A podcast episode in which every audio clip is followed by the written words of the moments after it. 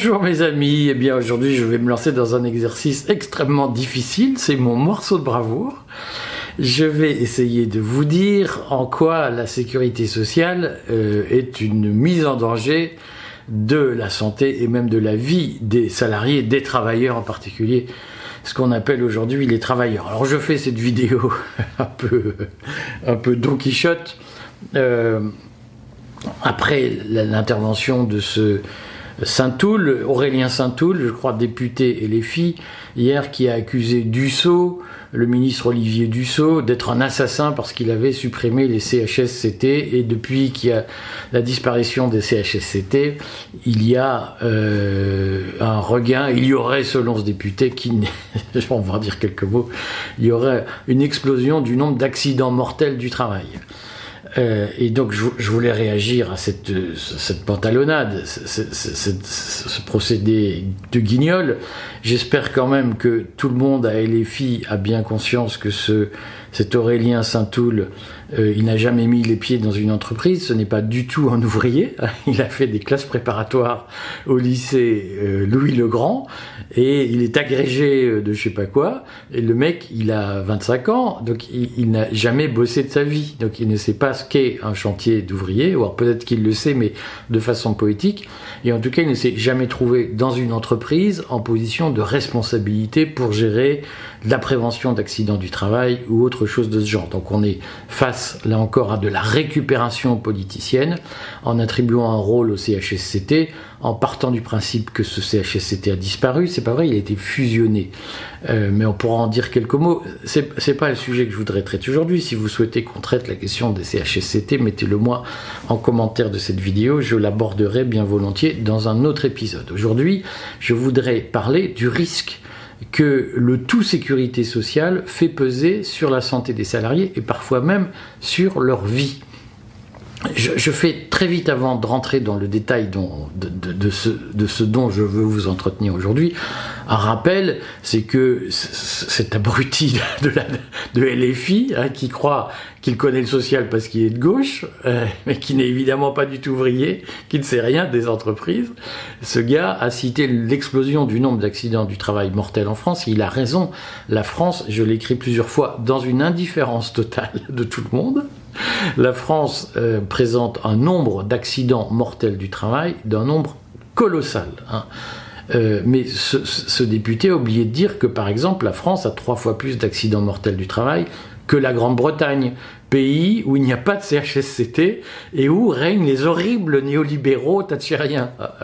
Donc la France, avec tout son appareil social, les normes sociales élevées, etc., fait beaucoup moins bien, beaucoup, beaucoup, beaucoup moins bien qu'un pays comme la Grande-Bretagne en matière d'action du travail, mais elle fait moins bien que l'Allemagne, elle fait moins que tous ses voisins industrialisés qui sont beaucoup moins sociaux et qui n'ont pas, comme nous, la sécurité sociale.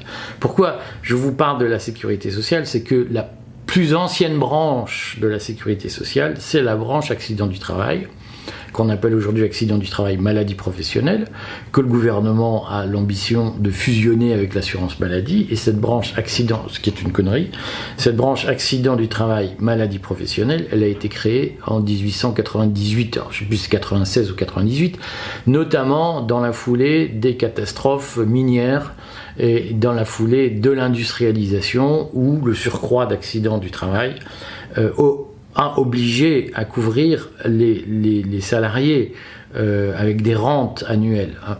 Mais on va y revenir, j'en dirai trois mots au long de cet exposé. Ce que je voulais expliquer, et dans, dans, l'hostilité générale que je connais par avance, mais vous pourrez m'insulter dans les commentaires, je vous garantis que je supprimerai tous ceux qui, qui sont des attaques euh, personnelles. Ce que je voudrais dire, c'est que euh, en réalité, la sécurité sociale est une forme dégradée de protection du risque qui pèse sur les travailleurs. C'est une forme dégradée, c'est une forme primitive et c'est une forme inefficace, ou en tout cas très inefficace lorsqu'elle est fondée sur le tout sécurité sociale. Je vais essayer de vous expliquer ça. Ce qu'il faut comprendre, c'est que la sécurité sociale, c'est une grande compagnie d'assurance. Hein, alors on me dit, ah les privés c'est des méchants, la sécu c'est des gentils, c'est du pipeau. La sécurité sociale, c'est une compagnie d'assurance qui fait mal son métier d'assureur. Un assureur privé la ferait bien mieux, je vais vous expliquer pourquoi. Parce que euh, le métier d'un assureur, donc la sécurité sociale, c'est un assureur. Pourquoi? Parce que ça assure les travailleurs contre le risque maladie, contre le risque accident du travail, contre le risque vieillesse, le risque invalidité, même le risque de faire des enfants. Bon, on va mettre ça de côté. On va se centrer, si vous voulez bien, sur accident du travail, maladie, vieillesse. Donc, euh, assurance maladie, assurance vieillesse, accident du travail, maladie professionnelle. La, Sécu, c'est une grande compagnie d'assurance qui dit aux salariés, euh, en fait, vous payez chaque mois votre police d'assurance, donc une somme tous les mois, et en échange, on vous indemnise lorsqu'un risque survient. Ça s'appelle l'indemnisation, la technique d'indemnisation du risque. on va en dire trois mots. Euh, dans la pratique, donc, le métier de la Sécu, c'est d'assurer les risques sociaux. Or, le métier d'assureur, qu'il soit public ou privé, on s'en fout. C'est comme l'hôpital, si vous voulez, qu'il soit public ou privé. Le sujet, c'est pas qu'on soigne pas mieux dans un hôpital public parce que c'est public.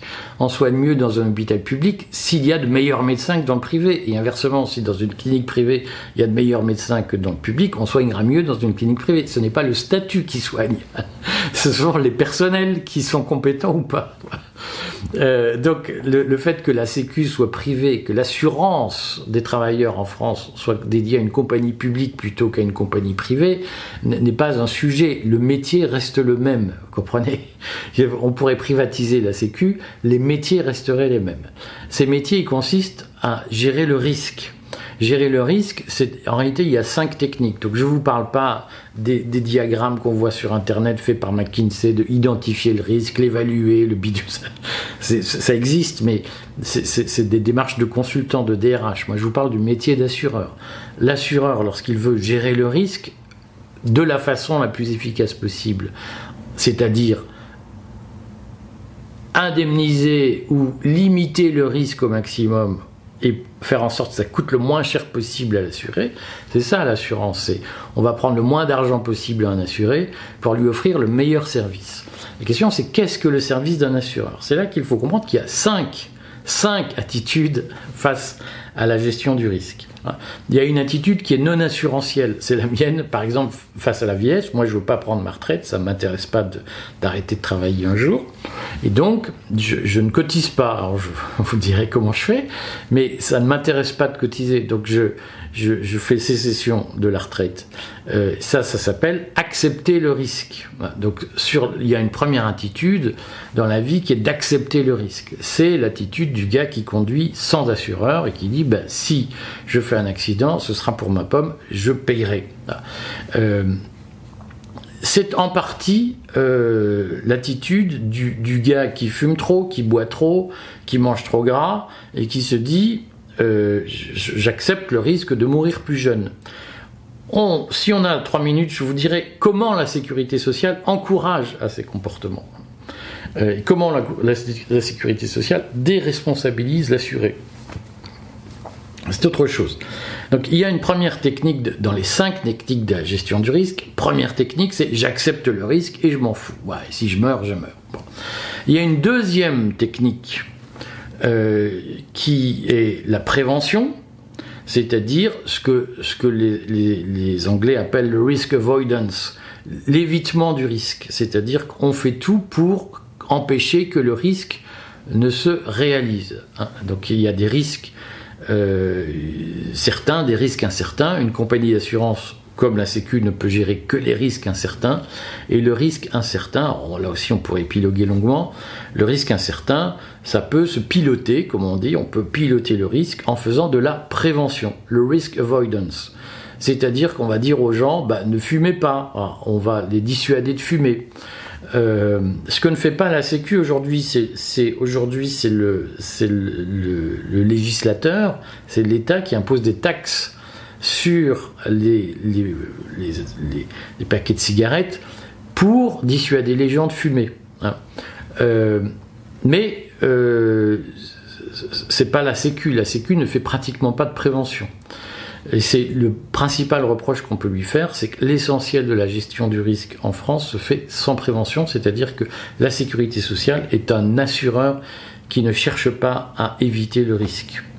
Et ça, c'est un grand défaut de la sécurité sociale. Euh, la deuxième technique, la troisième technique, hein, première technique, c'est j'accepte le risque, c'est non assurantiel.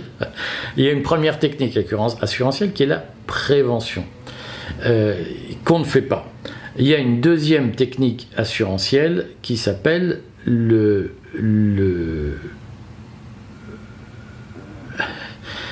s'appelle la mitigation, la réduction du risque. Hein. et donc, c'est-à-dire qu'on va mettre en place euh, un certain nombre, par exemple, de mesures pour limiter l'exposition au risque. C'est par exemple l'interdiction de mettre un certain nombre de produits dans les cigarettes pour éviter le développement des cancers du poumon. Euh, mais ça peut être un certain nombre de législations. C'est la, ceinture de sécurité dans les voitures obligatoires. C'est une technique de mitigation du risque sur laquelle on pourrait beaucoup euh, gloser puisque c'est vrai qu'on meurt beaucoup moins dans les voitures avec une ceinture de sécurité, mais ça ne signifie pas que euh, on est moins blessé ou que l'intensité des blessures en cas d'accident du travail a diminué. Je ne vous parle pas même pas des histoires de Pierre Palmade qui montrent que euh, le, les accidents peuvent continuer à être très violents même s'ils ne sont pas mortels. Mais c'est une technique de mitigation du risque, c'est-à-dire qu'on va imposer des mesures pour éviter que le risque ne se réalise de façon trop brutale lorsqu'il se réalise. Et il y a une... Euh, donc là je suis prévention, acceptation du risque, prévention, mitigation du risque, diminution du risque, et il y a la technique pratiquée par la sécurité sociale qui est euh, la technique de transfert du risque. Et la cinquième technique, c'est le financement du risque. La sécurité sociale, elle, pratique ces deux techniques assurantielles et elle ne pratique que ces deux techniques assurantielles, c'est-à-dire le transfert et le financement du risque, le hedging. Le risk hedging et le, transfert du risque vers un assureur, vers un, un acteur tiers. Ça veut dire quoi? Ça veut dire que au lieu de dire on va diminuer le risque, au lieu de dire on va prévenir le risque, on dit on va indemniser le risque et on va financer largement cette indemnisation. Largement, euh, voilà. C'est la technique de gestion du risque la plus condamnable, la plus coupable, c'est la plus faible. Elle consiste à dire, mais nous, finalement, que les gens meurent, on s'en fout, ou que les gens soient victimes de sinistres, on s'en fout. Ce qu'on veut, c'est qu'ils soient bien payés et bien indemnisés dans cette affaire.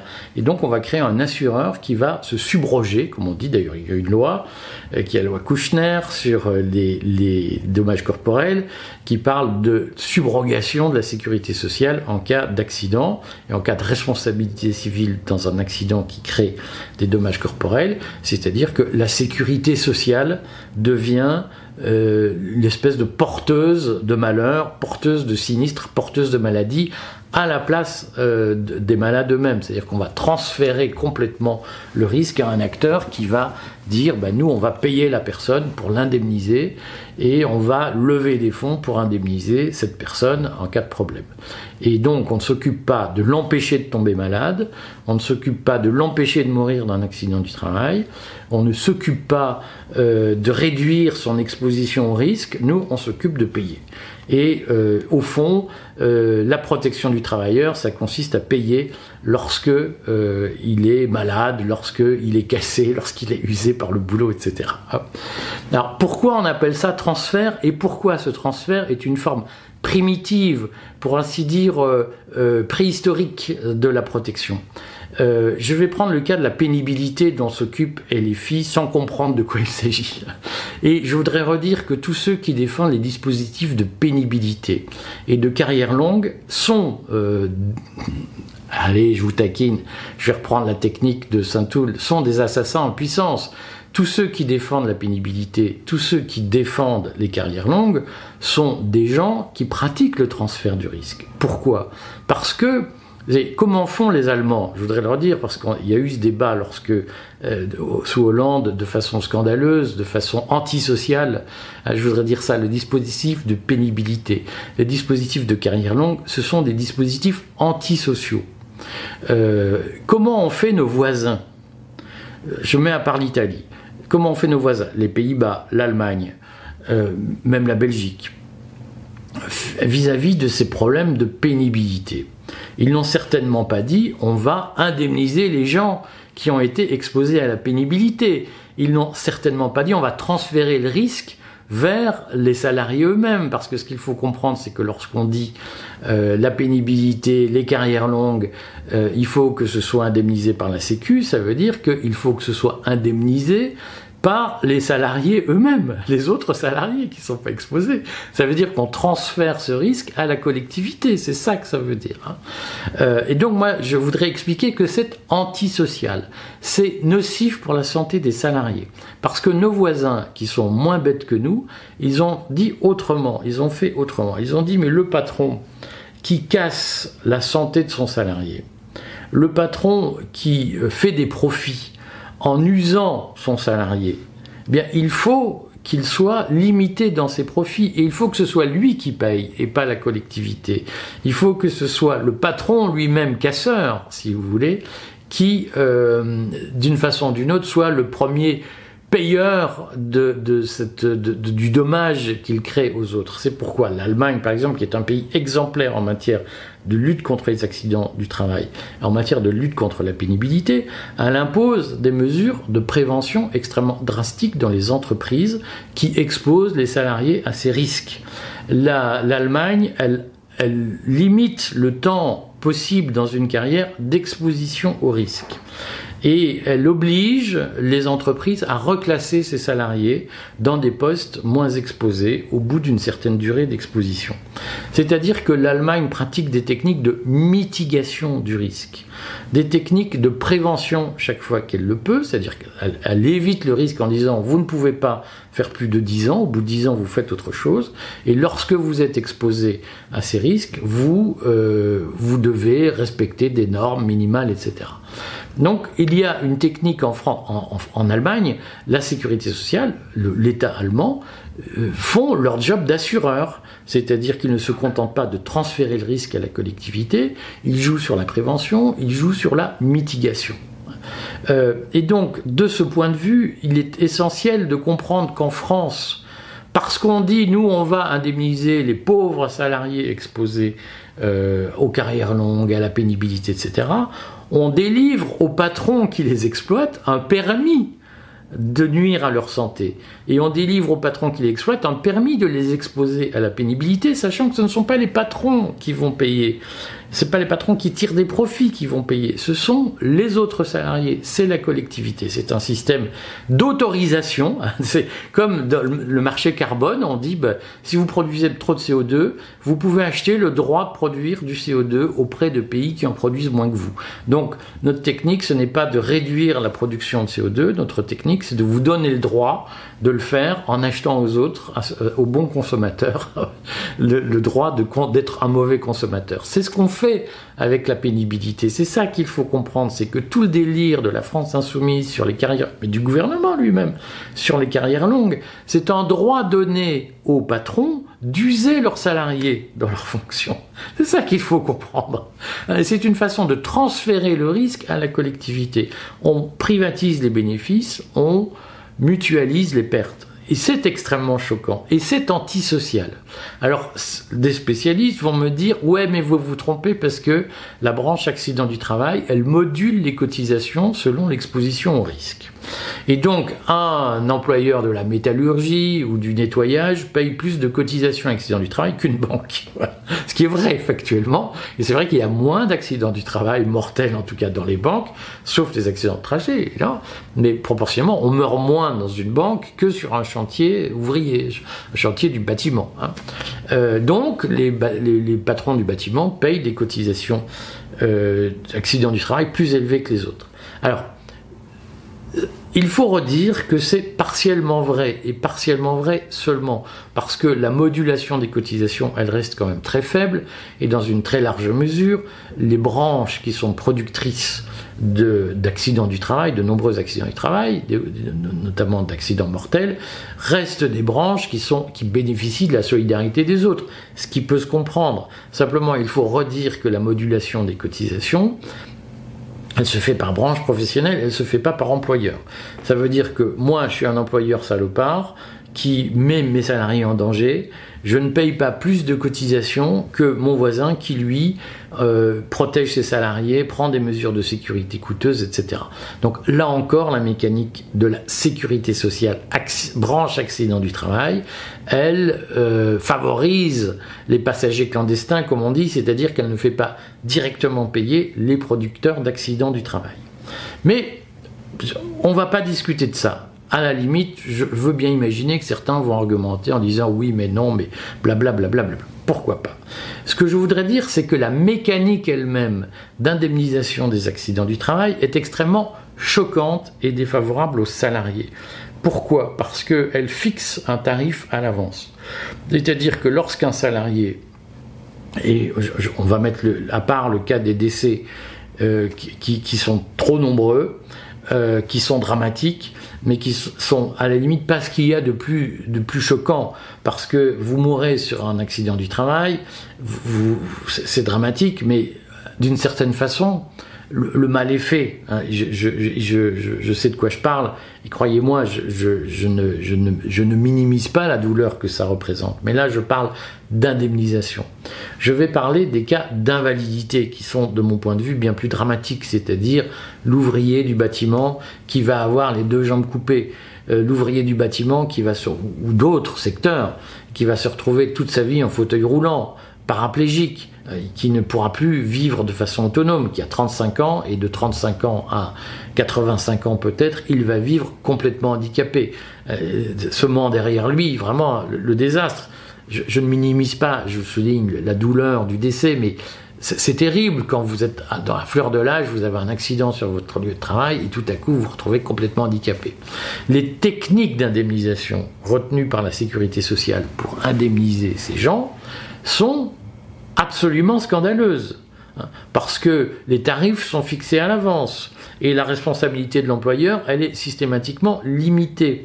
Donc, par l'effet de la jurisprudence, ce qu'on appelle le droit prétorien, c'est-à-dire par des décisions successives des juges, euh, il a été imposé progressivement euh, une amélioration des conditions d'indemnisation et notamment de reconnaissance de la responsabilité des employeurs dans les accidents du travail. Mais le tarif sécu en lui-même, c'est une pauvre rente alors que la personne euh, qui est victime d'un accident, elle va jouer au tennis, au foot, au golf, le gars qui prend l'ouvrier d'une entreprise industrielle dangereuse il, a un accident du travail, il est beaucoup moins bien indemnisé que si le dimanche il prend sa voiture pour aller jouer au foot avec ses copains, avec son équipe, il est victime d'un accident à la pire palmade, il se retrouve en fauteuil roulant toute sa vie, il sera beaucoup mieux indemnisé que euh, s'il est victime d'un accident du travail. Pourquoi? Parce que la branche accident du travail, son indemnisation, elle est décidée de façon en partie paritaire, en tout cas les partenaires sociaux sont partie prenante aux décisions. Euh, on sait tous que dans ces univers, les représentants syndicaux sont largement financés directement ou indirectement par les milieux patronaux et que tout ce petit, ça fait l'objet de rapports parlementaires, etc. si vous voulez, là aussi, laissez-moi en commentaire vos remarques je, ferai une longue vidéo sur le sujet un jour, et l'affaire ne date pas du rapport Perruchot qui n'a jamais été publié. L'affaire, dès les années 20, était mise sur le tapis par l'Assemblée nationale en France. La sécurité sociale est par nature productrice de corruption des syndicats de salariés. Et donc tout ce petit monde-là s'est toujours mis d'accord pour limiter ce qu'on appelle les charges, hein, les cotisations, accidents du travail des employeurs. Et par ailleurs pour limiter la reconnaissance de la faute personnelle de l'employeur qu'on appelle la faute inexcusable. Ce sont les tribunaux qui ont petit à petit rapproché les conditions d'indemnisation des accidents du travail de ceux de la justice civile, c'est-à-dire euh, trajet sur le terrain de foot, euh, accident pendant le temps de travail, c'est les juges qui ont dit on ne peut pas continuer cette injustice qui est la sécurité sociale. Hein.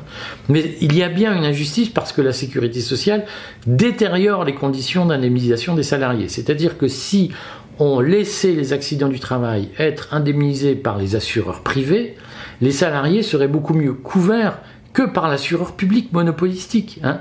Et ce qu'il faut comprendre, c'est que l'assureur public monopolistique, je sais, excusez-moi, je vais le dire de façon blessante, mais je sais qu'il y a des abrutis qui croient que c'est bien et que les, assureurs privés sont des salauds. Mais l'expérience montre, faites l'expérience vous-même, coupez-vous un bras sur votre lieu de travail et coupez-vous l'autre bras le lendemain en allant jouer au foot. Vous allez voir que vous serez mieux indemnisé de votre bras en allant jouer au foot par ces méchants assureurs privés.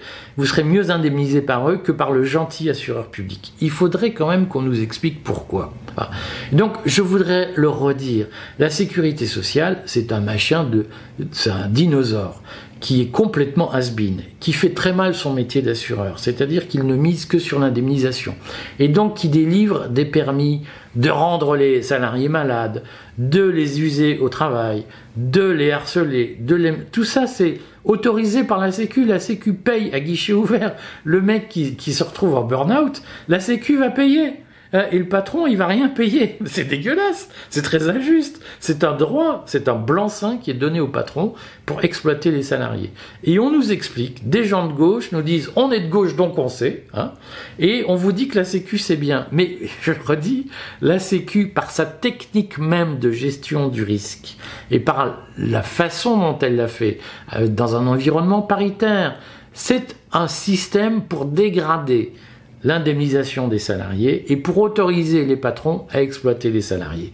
C'est pourquoi, je le redis, la Sécu, c'est dangereux pour les salariés et il y aurait une amélioration de l'espérance de vie en bonne santé en France.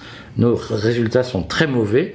L'espérance de vie en bonne santé en France est inférieure, très inférieure à celle de l'Allemagne, parce que nous avons la sécurité sociale et parce que la sécurité sociale ne fait pas son job d'assureur elle se contente de payer à guichet ouvert et elle ne mobilise pas les autres techniques de gestion du risque qu'un qu'un assureur privé mobiliserait pour limiter la réalisation du risque. Voilà, c'était mon morceau de bravoure du jour. À bientôt mes amis.